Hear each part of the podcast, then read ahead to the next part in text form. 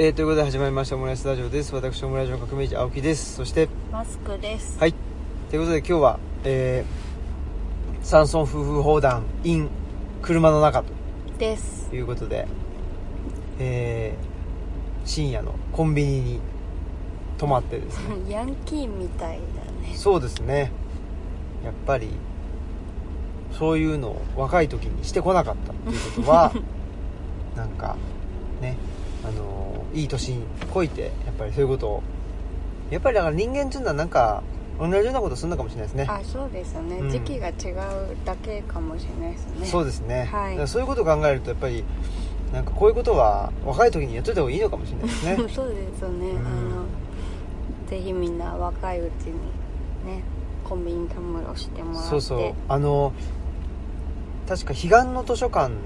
でも対談してるあの太田明日香さんとね、あーはいお話ししたけどなんかそのやっぱりあの遅れてきた反抗期みたいなああ言ってましたねう。んうん、だから、まあ中学生の時とかに反抗期がないとそうですね、うん結局はそういう時期が必要なんですよね。うんじゃないとこうなんか分離できないというか親とう子んうんの関係が、だからねとかうんそうそうそうそうですよねううんん、だから下手になんかあの親がなんていうんですかあの物分かりが良すぎるっていうのあ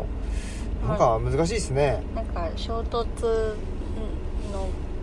おかなんだろう原因がなさすぎてそう反抗しようもないみたいな状態だとそれはそれでなんかね難しいんですよね、うんだからあの最近僕はほらあのジブリのね、はいまあ、鈴木敏夫さんのラジオをずっと聞いてるわけじゃないですか、はいでそうするとほら宮崎駿宮崎五郎親子の、ああ、まあねうんなんつったらいいのかね、まあ、対立っていうか、んうんうんうんそう考えるとまあなんだろうねお親父らしいっちゃ親父らしいよね、まああの頑固親父っていうか、んうんうん、そんなんだダメだお前みたいなそうそうそうそ感じでね、うんでえすごいだからちゃんと反発させてもらってるっていうか、うんなんか絶対じゃあもう納得させてやるとか思ったりとかうそうそうそしやすいですよねそうだかられはすごいえら偉いですようね偉いよね、うん、お父さんとして偉いですよねそういう意味ではねだから、うんなんつうの分からずや、うんうんわ分からずやにも一理ありっていうか、あそうだねなんかだから、あまあそういうのもいいんじゃないかって言われたらなんかは張り合いがないというかそうだよねなんかあそうなのへえみたいな感じで終わっちゃうかもしれないけどねねえまあああいうそのなんていうの親父と同じような仕事しをしたからそういう風になったのかもしれないけどねあ分かんないですけど、まあそれは、うんまあでもやっぱりねあす背中見たりとかしますもんねそうそうそ違う道に進んだとしてもね、うんなんかそのなんだやり方とか姿勢は受け継いでたりとかする場合もあるしう、うんねうんうん、でもやっぱりその宮崎五郎さんも本当はやっぱりまあお父さんに憧れてうんあのアニメーターになりたかったけどやっぱりちょっと偉大すぎてあで全然違う道に行ったけども、うんまあ結局ね、あうんうんうんあのっていう話だったり結構なんかねなんだろうあの悲しいっていうのもちょっと違う、まあ切ないっていうか、まあでも話があって、うんあのお父さんが忙しすぎてはいその帰ってこなかったと思春期とかにね、まあ、思春期とか、まあ、ももっとちちっちゃい時にうんでお父さんって何考えてんだろうっていうのを知るために、まあ、当時その宮崎駿が特集されていたあの、えーとアニメージュああ、ね悲しいそうそれを、なんつうのじ熟読してあそうなんだ、うんもうなんかフファンぐらいの距離感に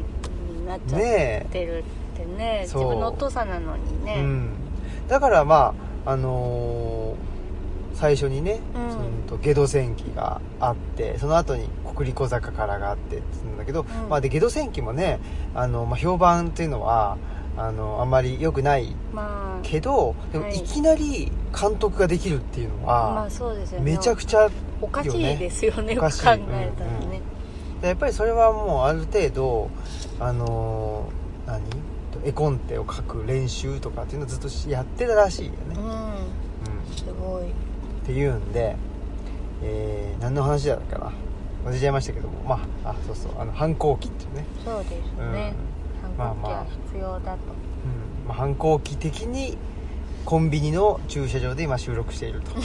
そうかないう誰ところですね 誰も来ないですけどねはいはいそんなことで、うえー近況とんはいいうことですけどちょっとマスクさんはねしうんまあこれが最初初で最後になったらいいけどもうん、、そうですねなかなかねちょっと高熱がね、はい38度ぐらいの熱が2日ぐらいにわたってうん出ちゃってびっくりでしたねそうそうでちょっとあのなんかね村の病院行けば無料で検査受けられたらしいんですけどそれちょっと知らなくてでちょっと隣の市の,、まあ、あの大きめの病院に電話してどうしたらいいですかって言ってじゃあなんかそのうなんだろうこう駐車場に着いたらもう一回電話くださいみたいな感じで駐車場に着いたらうんうん降りないでくださいみたいな感じでであの裏裏口厳重にねそうそうそう裏口の救急の方からあのお一人でどうどうぞみたいな感じで通されてでめめっちゃもうあの厳重にあの防護服着た、うんあの看護師さんとお医者さんに対応してもらってまあとはいえその症状が高熱は高熱なんだけどリンパが腫れてたりとか節々が痛かったりとかなんかあんまコロコロナで効くような症状ではないなとは思ってたんですけど、一応でも検査を受けてでまああの検査陰性だったんですけど、うんでもまあお医者さんもそのあの違ったら違ったであの正しいかに振らないといけないんで結構ちゃんと診察してもらってでそのまんま中からあのじゃあこっちのあの内科どうぞって言って通してもらったっていうことがありましたうんでやっぱりねあの防護服一回着たらそんな何度も着脱したらリス感染のリスク高まっちゃうから周り来たらしばらくねお医者さんたちは来てるんだろうなって思ったりとうか、んまあ、その私が診察受けてる間にも、まあ、次は誰々さんで駐車場にいるはずなのにどこにいるいるんだとか言って揉めてたりとか。うんでまあうんとにかくでも熱が出たらまあしそのコロナの症状っていうのも多分すごい多種多様だからとにかく熱が出たらまあやっぱりその普通の外来から行かせるわけにはいかないじゃないですかでも熱でめっちゃいろんな原因で熱出るからすごい大変そうだなっていうのをちょっとはい体感してやっぱりあのみんな元気であの健康にはぜひ気をつけて無理しないようになさってください特に今寒暖の差激しいので、そうっすね、うんちょっとねだから今日もなんか冬みたいなねそうですね本感じ当だっにたし体にね揺さぶりかかる感じでまあ結局普通にもうすぐ熱も下がったしあれだったんですけど、ねえ私は良かったですけどね、はいまあでもほら一回あのー本当はねうちに来てくれてねのあーそうそうそう改装を手伝ってくれる予定だったけどうねんそれをちょっそうとなんですなんかそれに向けてちょっと一人でもなるべく柿渋塗ったりしとこうと思ってちょっと頑張りすぎちゃっうてんうん、だからそれをちょっとキャンセルしてもらっちゃって、ね、せっかく手伝いに行くよって言ってくれた人が4人ぐらいいたんですけどすいませんってなっちゃいましたごめんなさいねまあでもねうんやっぱりその辺が難しいですねなんかぼちぼちっていうのがねどれぐらいどうんれぐらいがぼちぼちなのかっていうのがそうなんか未だによくわからないところは我々もあったりしてねまあそうですね私なんかあのまあさ,、ね、さっきの監督っていう話とその絡めるあれでもないけどなかなかこうなんかその私自分ではここをこうしようここをこうしようとか描い頭の中にあるんですけどそれをちょっとこう人に説明するのがすごいあんまり得意じゃないし、まあありすぎてその優先順位つけてどれを誰に振ってとかそういうのがあんまりやっぱ得意じゃないんですよねなんかね黙って作業したいみたいなところがあるので、でもやっぱりちょっと範囲もルチャリブロも範囲も広いし、まあ、みんなでやうんやみんなの手が入った方が絶対面白いのでちょっとそういう監督の才能が欲しいうんですねそれかまあ新平さんの方がそういう言葉で説明したりするの得意だからなんかもっと振るとかねうんうんなんかそれも鈴木敏夫さんが言ってましたねあ本当ですか宮崎駿と宮崎吾郎の違いは何かっつって、はい宮崎駿はまあやっぱその才能もあるしね、えーうとんアニメーターとしてのうんだけどやっぱり監督としての才能はちょっとあのーないっつうかあまあそのなんていうのあの自分ができるとそうそうそうそうなんでできないそのうみそうたいな ばあのバット振ればボールきょ来たとこにバット振ればいいんじゃんそうそうそうそうって言ったってさみたいなとかそれを地で言っちゃうっていうのが、まあねそれも含めての才能なのかもしれないけどそうですねなんかのドキュメンタリーで見た時にあそんな感じしましたこう、ねえブワーって振るんだよみたいな 槍をブワーって振るんだよみたいない やだからもののけ姫のやつかなあそうそうそうそう、んあのなんか書かせてたでしそょうそうそうそうみんなにそうそうねそうそうどそういつもこいつもダメだみたいなね、うんいや言うてたよないやいやいやあああなただ ってねえだそれぐらいなんつうの宮崎駿レベルの人来ちゃったらねあそうそうそうそれはそれでまた違うだろうし ねもうそのそれだったらもうその人は独立っていうか一人でやってますよねみうたいな、んかもしれないしね、うんまあ、だけど一方やっぱ宮崎吾郎はうんをやが監督してるとそのなんていうのみんなが楽しそうにやってああるとだからねあの野球選手とかでも、うん名監督ってじあの選手時代にはあんまり振るわなかった人とか多いですよね、うんまあなんかイチローを見出した扇監督とかも別に選手時代そんなに目立った選手じゃなかったみたいだしそうなんや、うん、そうみたいですよ、うんなん別に野球詳しくないのになんか野球の例えにしましたけど扇監督ってなんかちょっとなんだろうななんか薄い垂れさんちょっと垂れたサングラスかけてるあーってそいううイメージしかないですそわうですね、うんでもなんかあのやっぱりすごいアメリカ行ってからも扇監督に対しての信頼がすごい厚かっそうなたんやみたいでこの一度の情報全然詳しくないこのねあの2人がお届けする一郎情報 そうっとかすねあでも一応その兵庫県で被災してるんで、うんこうあのオリックスに対してなんかありがとうみたいのはああそるうんなでんだすよその兵庫県民は当時扇監督だったんだうん、あのそれで優勝してくれて「頑へ張ー頑張ろう神戸」ってつはいけはてい優勝し,、てくれたかあらーオリックスブルーウェーブが、うんうんだからちょっとなんかあの嬉しかったみたいのがあるんですよねそうそううーんまさか扇監督との間にそん な間にっていうか扇監督に対してそういうそんな思いがあるとは実は、知りませんでしたよ、うん、なんかすごいいいいい話だなと思ってそうですねそれそれこそねなんか自分ができなかったからこそなんか言葉で伝えるのがうーんうんもしかしたら上手なのかなとかねああ、うんへえなかなかはい、はいそんなことではいえーまあ、近況ね、はい近況1一その病院に行ったよはっいていう、みみんなもぜひ体には気をつけてくださいそうですね、うんっていうところだったりあと何かあるのかなあ僕はほら今日んあれですよあの原稿がある程あ度そうだ一ね旦終わりまして、お疲れ様でございましためっちゃ頑張ったよね頑張ったねいや本当にいや結構その筆早くはないじゃないですか遅いですようん、なのにねあの目最一応そのなんだろう目標日より早く早く上げたもんねあげたから偉いよが1個4つ長いのを書いて、うんで1個目がちょっとあの難産だったけど1個目が出たら結構あとは続いたっていう風に旗から見ててそうですね、うんあの書き方うんが、まあ、分かったっつうまあか、これで1個みたいのが、いやその、まあ、テーマっていう意味でもそうだし、はいなんていうのかな前は結構その最初からある程度ああそっか完成度完成度っていうのかななんか高いものを書こうと思ってたんだけど、うん、まあ長いしちょっとそれだとそうなのでまずはまあ、なんか絵で言うとデデッサンなの、うんちょっとわかんないけど、まあすごいその粗いうんねまあ本当に構図決めるぐらいそうそうそ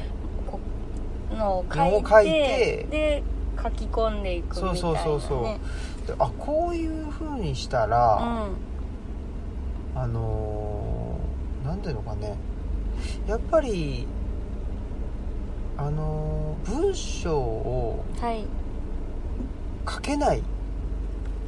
人、はいまあ、遅い人、まあ、自分も含めてだけど、はいその1行目は出てこないみたいなのあるじゃんあだけどさその1行目からさバッチリなものを目指しちゃったらそれ出ないよねっていうのがああああってあでも確かにそそんなにそのバッチリなものを書き出ししようとは特に思ってないですねうん、いくらね何とでもなると思って書き始めてるうんううん、んでもなんかまあなんつう1行目が大事っていうのもあるからうんでもそれはもう最終的に1行目をまあ加えりゃいいしうんと思ったりしてて、まあそうですね、うん、だからねなんつうんだろうねうーん本当にね、まあ、さっき言ってくれたようにそのまずはまあざっくり構図を決めて、でそこからまあ細かく書き込んでいくうんうんみたいなまあそのなんつうのかな二重三重にうんうんもやりつつ形作っていくみたいなう、んそういうやり方がまあ自分には合ってるかもしれないなと思って。うんうんって書いたっていう感じかな、だし、まあ、あとはやっぱりなんていうのかなもう本当書きたいことを詰め込みすぎないっていうあかそうだね、うんそちょっとそのなんか引き傾算向あるからあるあるあうん、まあでもそそれで結果的にはなまままだあれ私しか読んで私とまだちょっとあの担当の方が今読んでるのかなって感じなんですけどそうだねもう分かんないね、わ読んでんのあかわかわかんな知らんいけけどどって感じだ私けどはあの面白かったしあ あとよかったですうん、なんか革命児さんじゃないとあの書けないようななんだろうなんかあの引っ張ってくるね引用がもう革命児さんじゃないと絶対この組み合わせにならないなみたいな人たちの力を借りて書いてるのがめちゃ面白かった、そうだねうん、ですねうん、なんかいろんな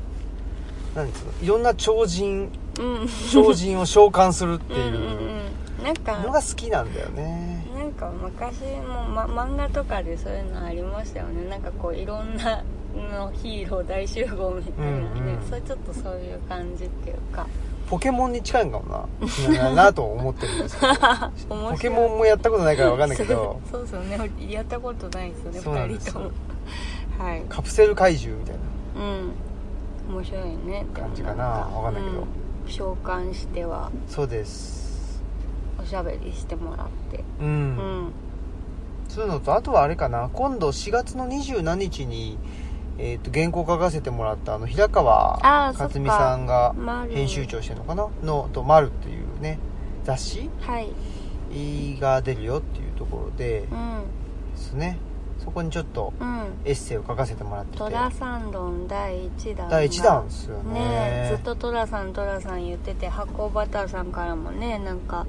あの車屋さんの情報とあかあそうだそうだ、ね教えてもらったりしてたけどついにトラサンドン第1号が第1号がね出てで第2号が多分、まあ、どっちか分かんないけど、うんあ山岳ノートの後書きあ後書きエッセイっていうか後書はいきなのかな、まあ最後に入るエッセイかなうんが「トラサンロン」第2弾になるかもしれないですねあそうですね山岳ノートも今あの2も絶賛進行中という感じでそうですねまあちょっといろいろ面白いなっていう感じですよねうんあ私それで言ったら、えっと、奈良旅も暮らしああもそうにだそうだ連載してる「えっと、大和レファレンスブックが」まあ、今しちょっと収録してる日なんですけどその日に公開されましたされましたねはい「第2回がはい、トンドと未来」っていう回が出ましたのでよかったら読んでくださいおおーいいっすねそうっすねトンドの話ができて満足ですわうんうんドラム缶でトンドをやってるんですよねうちの回とねうんいやそれがまたいいんですなんかトンドって何っていう人もいいんじゃないあですかそっかと私もでもトンド知らなかったもんうんうん学生時代ぐらいまで、であのまあお正月過ぎて大体1月15日ぐらいとかにやるんですけど通常まあつ田んぼがある地域だったら田んぼでやるみたいなんですけどそのお正月飾りとかを燃やすしめ縄とかを清らかな火で燃やすっていう行事があってそれをトンドって呼ぶトンドとかどんどんどとかうんうんいろんな言い方あるんですけど、ねそうそういう行事がありましてで普通だったらその丸太と竹を組んで櫓みたいにしてそれあのその中で燃やすんだけど、まあうちのその海東というかあの地区のグループはもうちょっとあの参加する世帯数も少ないし大変だからっていうのでドラム缶の中に巻き入れて竹をあしらっておお正月飾りを燃やしてるんですよね、でまあでもまあ別にゴミと一緒に燃やしたらダメっていうあのことだからそれ用に火だけはそれで十分トンドとして成立すると思うんですけどまあそういう感じでトンドをやってるよっていう話とかまあ昔のだそれよりちょっと昔のトンドの様子ってどんなんだった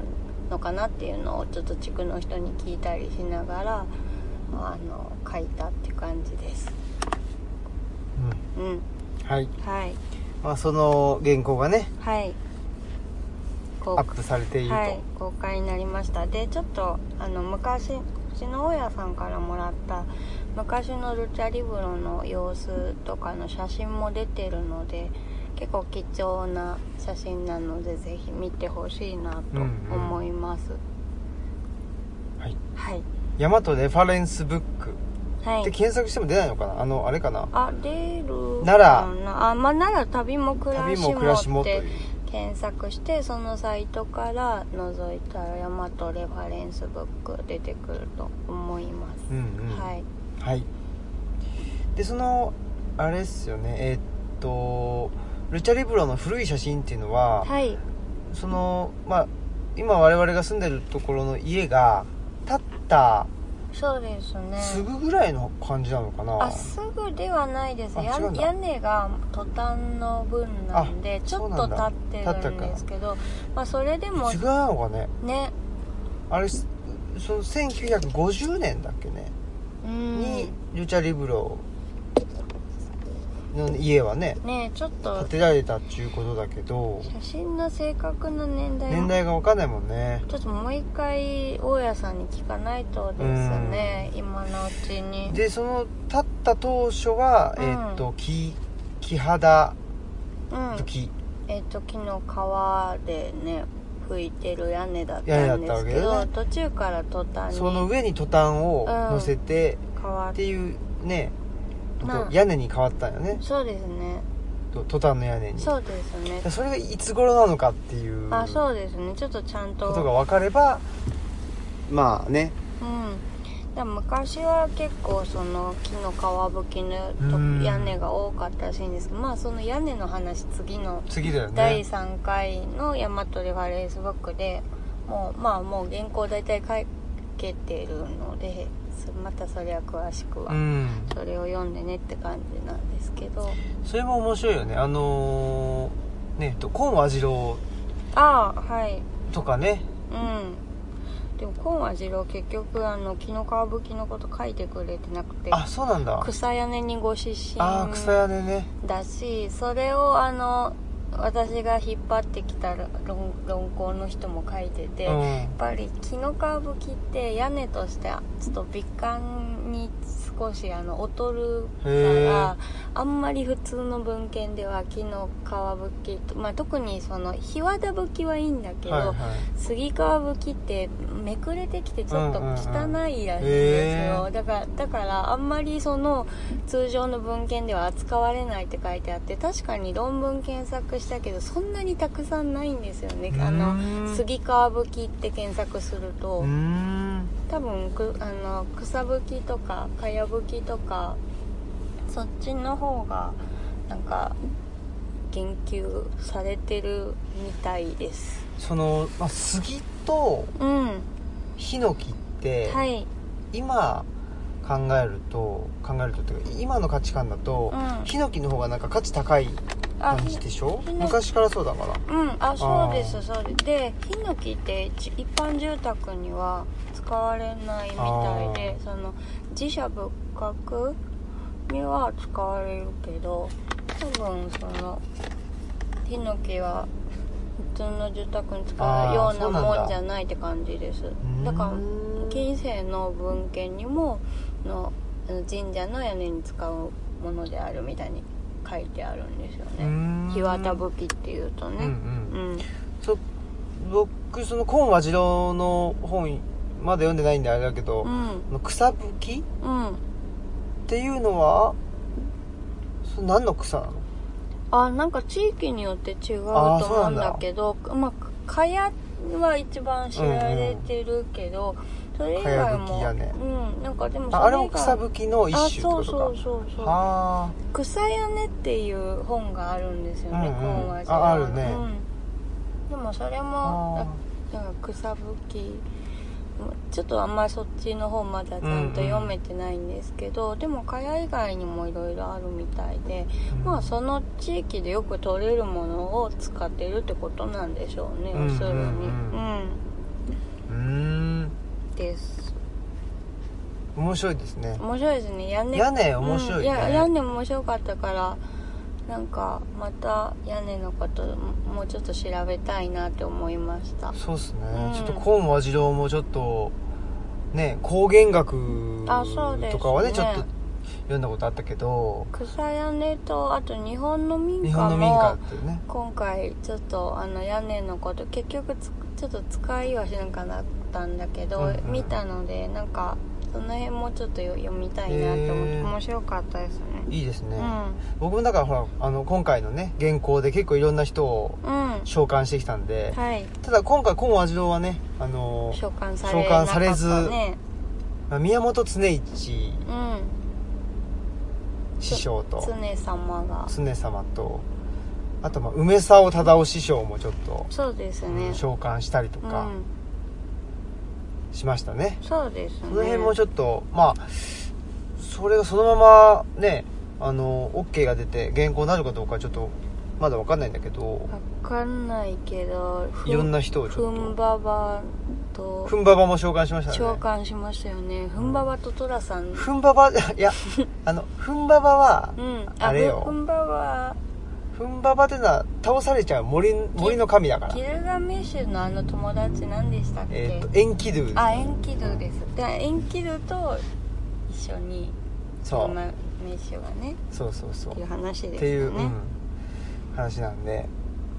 ふんばばは倒されてしまう森のあ神のそこうとでです。すよねそうですよねそうなんです。なんか怖いおばさんみたいなやつですよね うんえビジュアルそうなんじゃなかあっまたあでしまあたまっあけそうそう、はいあのなんだっけうんあのほらゴミ屋敷のさうんあのおばさんみたいな感じの ねあれですダンダンダンガンガンガンあれ奈良の人ですからね そうそう嫌な嫌だ嫌な象徴やなそういうことではいまあいろいろと我々の書いた原稿やら何やらが出たりとかねはいあとゴールデンウィークの初日初日っていうか最初の方にはね、えー某雑誌の取材もありますんであそうですねああとあれですまたねその辺もちょっとえっとそれとあれじゃないですか5月8日にあの仕立屋のサーカあーはスいはいの曽我大宝さんとあのオンラインでトーク配信をする予定ですよねそうですね本当はえーっと奈良津田屋ではいやトークイるベントやる予定だったけどねちょっと奈良もちょっとねコロナ100人行全き然減らそうないしなねうんぐらいなんでまあどうしても大阪に働きに出てる人が多いから、うっんていうことででなのもかオなンラインは配信ねしそうなんでそうですねちょっとねぜひオンラインで参加していただけたらなとうん、いや思っ絶てます、絶対面白いと思うので曽我さんねねうえんこの前たまたまね、えー近所で会いました近所で会うっていう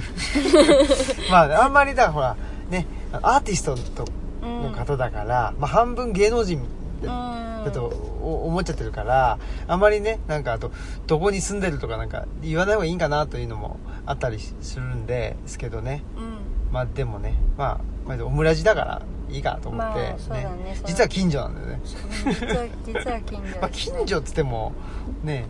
数十キロ離れてるわけだけど、でもねう、ん、まあでも近所っちゃ近所ですねですね、うんまあ、そんなことではいはいじゃあ次のコーナーにおはい願いします、図書館リクエストの南米あ全然聞き取れなかったですね図書館にリクエストしようキャンペーンおおえっとあのぜひ彼岸の図書館とか山岳ノートをすでに読んだすでに持ってるっていう方もお近くの図書館とか公共図書館とか大学図書館に購入希望してそのあの自分の御用達の図書館に彼岸の図書館や山岳ノートを入れようっていうーおあの入れようって言って入ったらどうなるかっていう感じなんですけど入ったらこ後世の人にやっぱり図書館の書館にあると届きやすくなるので、うんもしよかったら後世の人にプレゼントする気持ちであの購入希望を出してくださいっていうはい、はいキャンペーンですキャンペーンですあ何も何のも我々が勝手に言ってるっていうね言ってるだけですはい、はいありがとうございますはい、おお願いし願いしま。ますすはい、じゃあ、お便りいただいたので、はい読みます。オムラジネーム、枯野原の狐さん、自営業の方です。はい再びありがとうございます本。当だ革命児さんマスクさんカボス館長グラショニンこんにちは遅くなってしまったのですがオムラジの7周年おめでとうございました先日はお便り読んでくださりありがとうございましたおたりお便りを読んでいただく直前にリブロレビューも読み終わっていたのですがあルチャリブロの常連さんたちは知識も自分の言葉もお持ちでいらっしゃる方ばかりだと感じていたのでその輪に加えていただくには私はまだまだ力不足でですがせめて自分の言葉で語れるよう目指していきたいですさつまいもラジオも拝聴しましたオリジンメンバーで話している回ではぼやきツッコミかっこ常識的みたいな立ち位置なのかなと感じていた酒井さんが一人で話されるとこうなるのかというクレイジーさが大変ツボでしたわかるわ聞いた直後はしばらく「そうですね」という相づちがマミポコボイスを思い出させスイッチになってしまって面白かったですそう本当にさつまいもラジオみんな聞いてほしいですよもうね昔のことすぎて何も覚えてないけどあ本当に、はいもう一回聞いといて はいじゃあ記載つながりで言うと「千年待つこと」ということも、えー興味深く拝聴しました羊の印道具店のまゆみ P さんの「千年待とうと思うまでの流れも」コジさんとその翌日に出会ったというタイミングも人のご縁も不思議で素敵ですね別の回でマスクさんが、まあ、心からの話ができる人がいなくてというお話だったと思うのですが生まれてくる時代を間違えたのかなと思っていたけど革命児さんやその周囲の人と話すようになって時代のせいではなかったと気づいたというお話もされていてどちらのお話にも通じるところがあるなと感じましたすっかりご夫婦の絶妙なコンビ感のファンですあれからパソコンをつけたらオムラジという感じで聞き続けていたのでおおおよその回を聞き終わりました失礼ながら流し聞きなので全てが全てきちんと聞けていないのですがどの回も考え事のきっかけになったり自分事として何かを思い出したり一つ一つ感想をお伝えしようとすると往復所感状態になるというのもとてもうなずけます、えー最後に、えー4月7日公開の山村夫婦法なんでマスクさんがお話しされていた映画を探していますの映画ですが、えー1979年公開「ディアハンター」はいかがでしょうか実際に映画を探されていた上演さんがおいくつなのかわからず私も映画に詳しくない上に見たことがあるわけでもなく絞り込んだのもネットの情報だけなので不確かなのですがこれくらいの年代ならありえるかなと思いましたすでに映画にお詳しい方からの正解のお便り届いていたら僭越でお恥ずかしいのですが探し物のお手伝いを求めてもらえたことについワクワクしてしまいました前回お便りさせていただいた際には地方自治体職員とぼんやり書いていたのですが実は私も前職は図書館司書でしたえ知識も実務経験も浅くてお恥ずかしいのであまり声を大にして言えないのですが本と探し物のお手伝いが好きという点は向いていた向いてたかなと思えていたので今回もと知らないもの探しにワクワクしている自分を再確認できて嬉しかったですありがとうございました革命児さんの分析され好きというお話もうずうずしてしまうキーワードだったのでそれはまた改めてお便りさせていただけたらいいなと思っています追伸三層夫婦砲弾のカテゴリーができたら嬉しいなとお待ちしておりますということで私カテゴリー作りましたよタグね作ってくれてありがとうございました言っていただいてそうだねそうなんかそうなんですよ私もそのベトナム戦争関連の映画をまあなんかベトナム戦争関連の映画っていうあのウィキペディアでまとめてくれてる人がいたので1960年のものぐらいからシネマエクスプレスだったかなっていうサイトが結構あらすじに詳しいので、まあ、それで調べていっていたら結構その流れ自体が面白くってなんかさ古い1960年ぐらいに作られたものとかだとなんか割と威勢のいい映画というか、うんヒーローのアメリカみたいな。うんイメージのものが多くて、まあ、もうタイトルも「肉弾08作戦」とかねみたいなうん感じそのうん原原タイトルを知りたいけどねあそうだね そのちょっと分かんないけどそうだねうんでもなんかそれがどんどん、まあ、もっとその兵士のなんか帰ってきたアメリカ兵たちの心のトラウマであったりとか、まあ、し全然その無益に死んでいくことの虚しさだったりとか、そういうことを70年代以降あそうなんだそろううねそうそうだからとやアっメリカぱンりニューシネマの影そう影そう響そとうそかうでだから60年代ではきっとないだろうなっていう感じでであとそのねキツネさんからのお便りで「ディアハンター」まだちょっと見れてないんですけれどで最初は「ディアハンター」ラストシーンがちょっと違うんじゃないかなと思ったんですけどそのね常連さんが子供の頃に見て鮮烈だったっていうのもいくつぐらいなの50ぐらいじゃないうん今50ぐらいの人で、でそのラストシーンっていう風に記憶してるけどもしかしたらラストシーンじゃないってこともありえるのかなとか思ったりしたので、一回やっぱちょっと「ディアハンター」見てみたいなって思い普通うんにそうだね、まあ、有名なね映画あだそうしですねだしあともう一個ね、うんはあのー今高知にいる白岩さんとかも言ってたけど、はい白岩さんかな言ってたのかな、うんあのななんだっけ7月4日みたいなやつあ7月4日に生まれてはその常連さんに違うって違うって言ってたのかな、うんで、うんトムあれ主演トム・クルーズあなあんですけどそあのそんな有名な人がやってるやつじゃないし、うんじゃあもっと古いって言ってたんですよそうすると「ディアハンター」もね、うんロバート・デ・ニーロとあそうそうかだそから違うんかなとかっつってとね思ったんですけど、でもちょっとわかんないから、まあ、見れるものは見たりしたいなと思ったんですよねそうですねでベトナム戦争ってやっぱり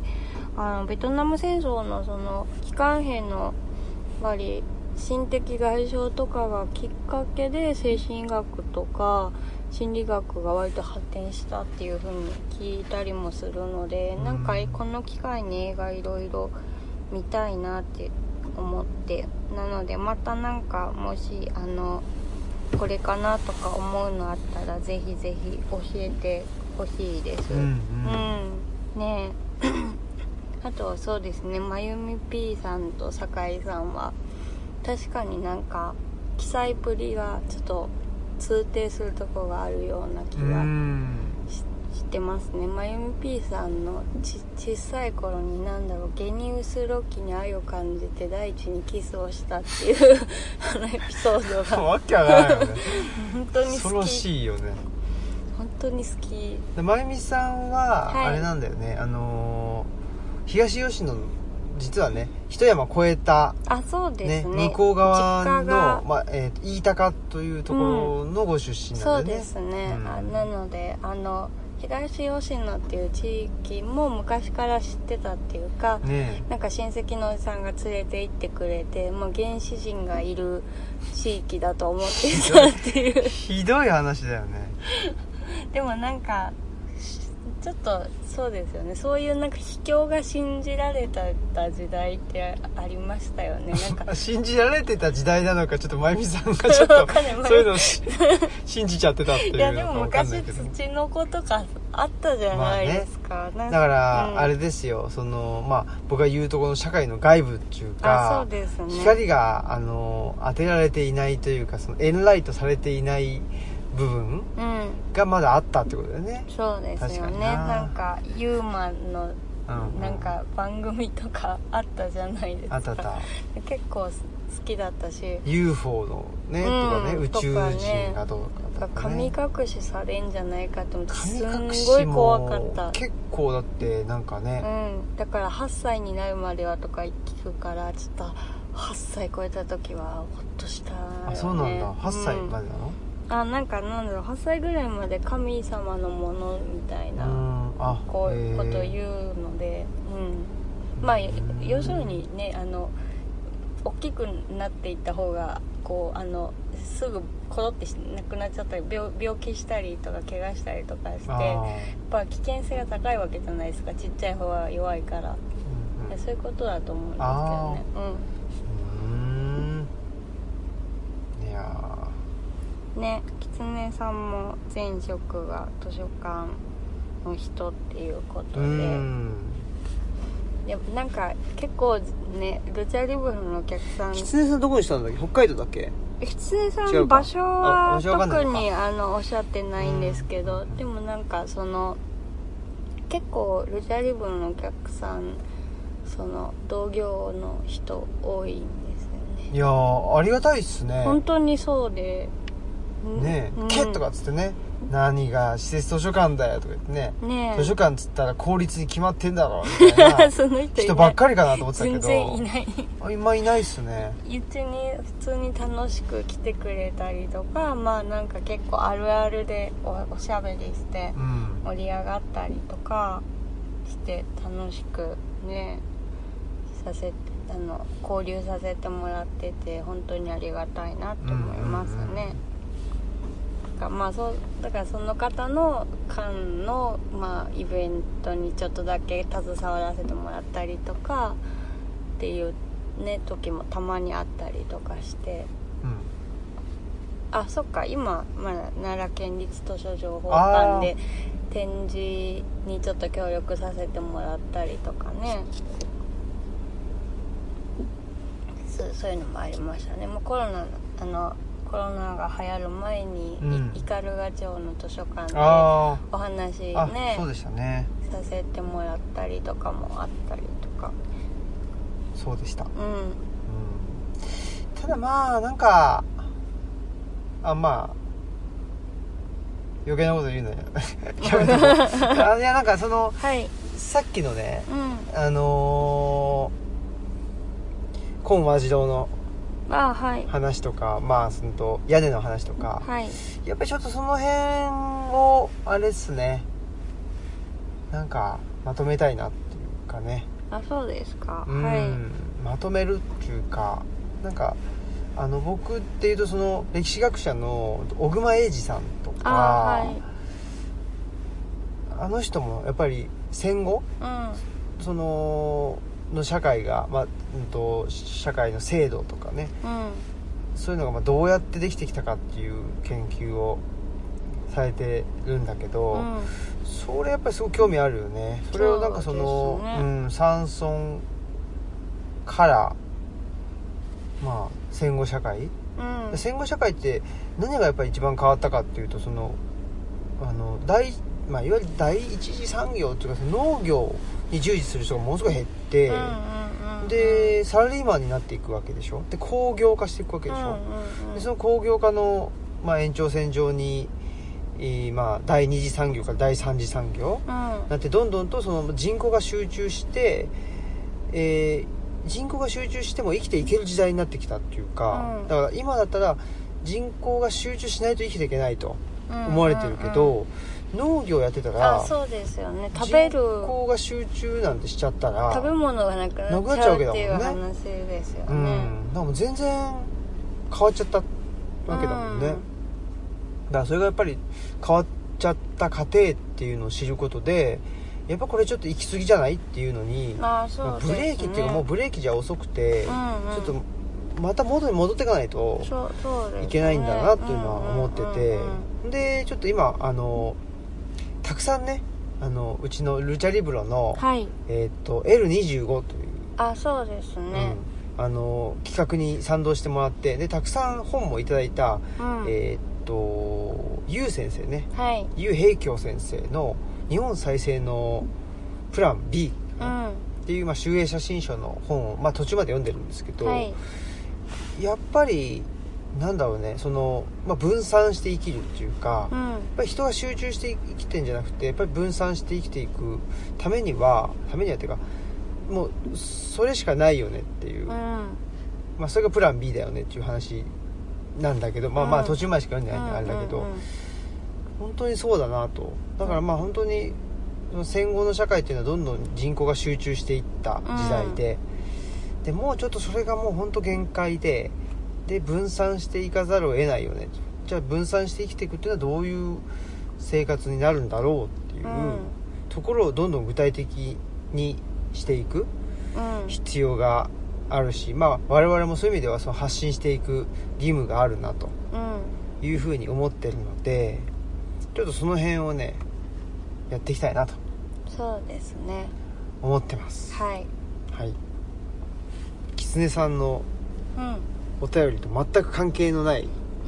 話になった可能性がありますけどまあそうなんかそうですね聞いてたことありましたっけ狐さん狐さん聞いてないかうんまあまたねあのお便りくれたらなっていう感じでオムラジもねうんあ全部聞いてまのそんなに真面目に聞かなくて全然大丈夫ですからそうねだよねそのあのもう失礼ながら流し聞きなのでって言ってくれてるけど全く失礼じゃないですからねあ、うん、ちゃんと聞くとねいろいろとあのーね矛盾点というか結構間違えたりしてるしそうそうそうそう、出てくるんでもう適当にねうん、うん聞いていただいてでもねなんかあのこうやって定期的にななんか定期的にくれなんだよくれたら嬉しいって言ったら じゃあなんかもうそれがこう真面目にそう ねみんなな律儀だかならっちゃったらあれなんですけどでも時々思いついたらあのお便りくれたらとりあえず元気だなってわかるので嬉しいですうね、んうんまあそんなことでですねはいはいじゃあジングルをはいいけますか、はいこの番組は、図書館、パブリックスペース、研究センターなどを内包する、人文地の拠点、ルチャリブロの提供でお送りしました。はいはいということでえーっと今日はですね、はいそういえばあの近況2ってことで、はいえ木材をたくさんね買あってきたそうりしてそうそうナバリンまでちょっと行って木材を買ってきましたね、はいでね、まあ、名張といえばですよといえばですねといえばですようん、あそうそうそその方にもディアハンターのこと聞いて、はいやっぱりディアハンター見たいなと思ったんですけど、うんまああの山崎正弘さんはいはいですよね、ミスター名張ねそうですね、うん ミスターナバリンかどうか知 知ららんないけどね知らんけどはい、まあ、戦士、紛争士官のね山崎さんですよはい、そうですねはいあのーまあ山崎さんって、ではいこれ何度も、まあ、我々は言ってますけどなんていうの、まあ、ツイッターとかでああ、うん見ると、うんめちゃくちゃもう怖いっていうかそうそうもですうにね睨まれたら終わりみたいななんかふうに思ってるあ人も多分多いんじゃないのかな話しかけたら怒られるんじゃないかとか思うそうそうあの背も高く高いてしねがっちりなさっているので、強そうなんですよねそうそうでなんかあ確かに戦争研究してるなみたいなうんうんうん感じするんですけどでもあの元傭兵じゃないかぐら いのね雰囲気はあるもんねでもすんげ山崎えさんです優しいめちゃくちゃ優しいっていうねうん本当にまめな人で、ねもう今日もなんかすごいその突然の風雨ね風と雨がすごかったんですけど、あはいはいそしたら結構車遠いところに止めてご飯食べに我々がねそうそう行っちゃったらなんかだだっ広いそのショッピングモール街みたいなとこに、まあ、ホームセンターもありご飯食べるとこもありとかドラッグストアもスーパーもありみたいなとこで、うんだいぶ離れたとこに、まあ、歩けばいいかとか言って歩いたらあの傘持ってないのにすんごい雨降ってきちゃったんですね、うんうんそんな時にもう車回してく濡れないように車回してくれたりとか、もう本当になんかまめなまめで優しい人なんですそうなよんだよねねど動物大好きだし、うんね、植物も好きだしそうそうそうそなんうかすごい心優しいエントみたいな人なんです円取ってたねあえっと指輪物語にあー出てくはいるはい森の人なんですけど、なんかすごい穏やかうんな、うんううんんうんうんちょっとそうだね半分木になってるみたいなあーそうそう種族がいて気にな ったいやそうそうそうで もそんな感じよそう円筒みたいだなって時わかり々ます思うんですけど体も大きいしねうんそうだよねあのほらとラピュタのさあそうそうそうそうあれなんだっけピロリロリって言ってお花をくれるそうそうそうそうそう そうなんかそういう感じですよねほんああいう感じですあよ本当にそうですよね、うんなんかすごい優しいし動植物を愛してるし小さきものを愛してるっていうあタかーミネーター2のシュワちゃんみたいあなそ感うじよですねよね本当になんかね心優しうくんて弱きものを守って、そうそうねうんっていう感じの方で、そうなんですよずっと喋っちゃうんだよね山崎さんとそうでね、まあ、その山崎さんのご飯食べて、はいでお茶して、そうですね、うん、ずっと喋っててねずっと喋っちゃったね、うんでまあ山崎さんと実はね結構ドラマの話とかも私はいはいはいするそうだのねで,、でちょうど今今期のドラマがあのはは始まってどどれ見るみたいな、うんうんあのそれあの関消防の高松さんとかとも結構そういう話するんですけど、そうだね今死ぬほど私ねあの同じドラマ何度も見てるんですよ もうねちょっとそういう病気があってうん、同じものを何度も見るっていううんなんか気に入っちゃうとその次の放送までにずっと同じ話何度も見るんですよね、うんあの大豆田十和子と3人の元夫っていう、うんあの坂本雄二脚本のドラマ松たか子そうですよね主演松田龍平とか、うんねかくちゃんとか岡田将生君とかが出て、うんるやつなんですけど、まあ、カカルテットの脚本とかでもね、あの有名ですけどあと「花束みたいな声をした」とかね私見てないですけど映画、ううんん有村架純ちゃんとうん菅田将暉君の映画うんとかうんの脚本の人なんですけど、まあやっぱりあの言葉ねセリフのこうやり取りのなんか面白さみたいなのがすごくいい。うんドラマなので今期はもうそれが一番面白いかなって思いながら見てますねうん期待うん期待したいですねそうですうねんうん、ねなんかそれそれぞれになんだろう味のある元夫たちなんうで、んうんまあなんでそのねあの元夫になっちゃったのかとかはねそうだねまだね、うん第1話しか見てないからねそうですねうんねなんかまだんまだなんか割と楽しそうだなっていう感じのね、あの風にしか見えてないけど、まあ、ちょっとこれから分かってくるのかなっていうそうですねはい、感じですあれです一方僕はあの、はい最近で言うと「青い山脈」っていうああ言ってたね、うんあの石坂洋次郎はいさんっていう、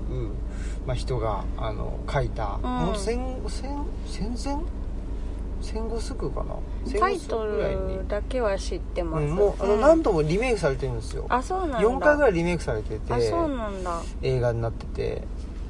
んでその2回目のやつかな1963年公開のやつですよ、うん吉永小百合あさんがねあのー出てるやつであねそれすごかったねやっぱり、うんまああのーまさに戦後民主主義っていうかはいいんだけどもうなんていうのまあ特に女性うがん結構すぐ殴るんだよねああわなんか激激しやすいってい激うかしやすい、うんうん、なんだろうねそれがなんだろうね、うんいやなんかねでも黒沢映画とかでも激しいなって思う時があってなんか激しすぎてでなんか毎回激しながら喋ってるから何言ってるか分かんない時とかすごいあるんですよでいきなりわーって泣いて走ってどっか行っちゃったりとかするしあでもそんな感じよねああれってそうそうそうそう激しいよね激しいあれってだからうんなんか戦前からずっとあ,、ん、ああいうげねあの感じの感情だったのうか、んそれともいわゆるその戦後民主主義っていうねえののなんか分かあれならのかないですよ、なね、感情の発露のうん仕方なのかとりあえずなんか隠し砦の3悪人のお姫様が本当になんか何言ってるか「はあ」みたいな喋り方してるから本当に何言ってるか聞き取れなくてああそうと、まあ、7人の侍のみ三船さんとかも本当に何言ってるか聞き取れないんですでもなんかそうんれ、あのーそれこそまた、ね、その鈴木敏夫さんうのんラジオ聞いてたら、うやんっぱり昔もよくわからなかったらしいあそうなんだ、うんじゃあじゃあいいんだななんかむ昔の人はこれが聞き取れたのかなと思ってたまあ今の人よりは聞き取れたのかもしれないけあど、ーうんうんでもやっぱり音が悪いしあまあねやっぱりちょっとなんていうのかないまあなんていうの今みたくヒアリングしやすいっていうわけではなかったみたい、うんでも喋るスピードとかはやっぱり遅くなったとかああまあね言なっんてるみたかいだね字幕つけてほしでもそうだいねぐらい分かんなかったですねでそれをなんか前に親に言ったら「ええみたいな感じだったからあれうん私が聞き取れてないだけなのと思ってたんですけどうんまあ聞聞き取れてる量はもしかしたら違ったかもしれないあけどまあそうかもしれうんでなもい、 100%バッチリヒアリングできたってわけじゃなかったんじゃないかなまあ、そうですでよなねんかデジタルリマスタリングだかなんかされてあーだいうんぶうん聞きやすくなったよとあかあ言っそってかそっかそれもなんか鈴木敏夫さんも言ってたので、うんやっぱりでもうん本当にうん本当に何言ってるか分かんなかったしなんかなんでそんなに激して常に激しでてもてそうだよね体に悪くないかぐらいのなんかすごい激しいお姫様だなっていうなんかいわゆるお姫様像じゃ全然ないようねっていうーんまああんまりちょっと、うん、ちゃんしっかりは見てないんでまたちゃんと見たいなって感じなんですけど、うんうんうんはい。それはでもどうなのかなってなんか感情がね、うん例えばい私そのイタリア人とはいの人と発掘調査してたけどう、んイタリアの女性ってまあ全員が全員そうじゃもちろんないだろうけど、やっぱりどっちかっていうとその感情はあー発露させてるもんねまあそうそうですよね、うん、なんでダメよっつって「いあうんやこれはこうだから」って言って「あそうなのね」とか言って、うん それそこはすぐ納得みたいなうんうん、納得したらねうとんか、だから、まあ、この日本あがーそうなのかで韓国の人とかも結構激しいでしょあそうですね、うん、中国の人だって激しいと思うよてか国際的に見てこんなにまあなんかねこんなに物を言わぬというかそうそのってだだから結構そういう話広まってたりするとか聞きますもんね聞くけどなんか日本人女性はあのちょろいみたいなうこそうとそうとそかうそういうのもね、うんそれがいつからなのかっていうだからずっとじゃない気あがするそうだよね、なんでそういう風にうんそうなんですなったのかとかもわかんないですよねそうだからなんていうのでも実は昔かうらんそういうあんまり感情を出さないっていうのが日本人のあり方だったのうかんそれとも映画の映画で表現、まあ、どそううあの戦戦後民主主義的なねえ表現として、女性も暴力振るってもいいんだとねえどういういいい世の中になったんだっていうことでそういう表現をしてるのかなんかこれが進歩的だみたいなそこうそとうそうだっそうたのかだったのかそれ逆なのかうんわかんないですよね、まあでもそ、まあ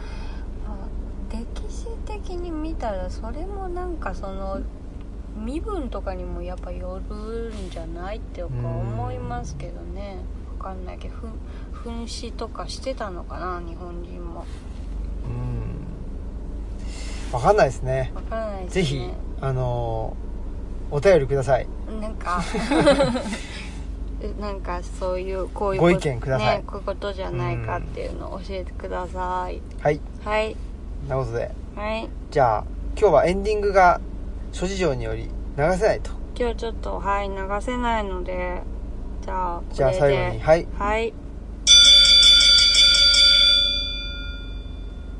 はいはいえー、試合終了試合終了ということですね